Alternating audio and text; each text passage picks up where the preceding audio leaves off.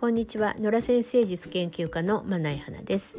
さて今回はまるまる座あるあるシリーズの第4回目ということで蟹座さんの回ですね。蟹座さんあるある。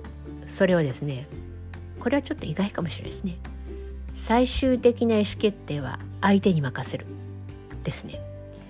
これは少し説明が必要かなと思います、蟹座さんっていうと基本的には非常に優しくて、まあ、親しみやすい母性愛の強い星座である。と言われていますね。で味方と敵の、ま、線引きっていうかね区分けがすんごいきっぱりしていてこう味方、まあ、身内についてはとても大切にすると。身内が悲しんだり苦しんだりするのはもう見てられない。まあ、それでこういろいろ世話を焼くわけで、まあ、そこをとってまあ優しいというふうに言われるわけ。だけどその味方以外身内以外の人たちその線引きの外側の人たちですね。これはもうねどうでもいいんですね、まあ、敵であるというふうに思う。っていうなんテリトリー意識っていうんですかね。それがすごく強い。なので、まあ、この蟹座さんがその身内蟹座さんの身内に入ってる人たちっていうのは蟹座さんとてもあの優しくていい人だなと思ってると思いますね。でそれは本当だと思う。だけどこれがちょっとねあの強く出過ぎてしまうとどうしても過保になりやすいんですよ。あるいは過干渉になりやすい。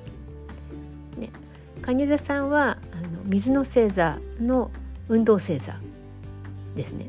なのでこう感情的な意味でこう自分の方からこう相手に近寄るイメージなんですね。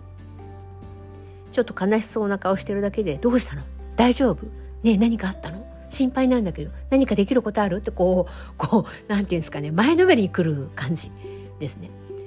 でもちろんこういうふうにしてもらってあの嬉しい時もあるわけですがそれがなかなか程よいところで終わらなかったりすることってある。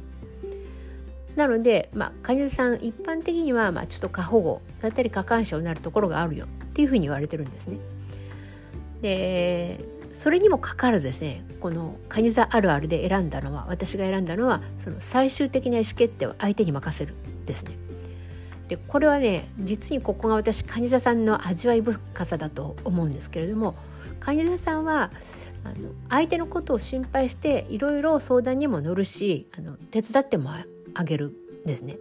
だけどやっぱり蟹座さんね運動星座だからなんでしょうかねあの最後の一歩を踏み出す時あ最後の一歩って変ですね。最初の一歩ですね。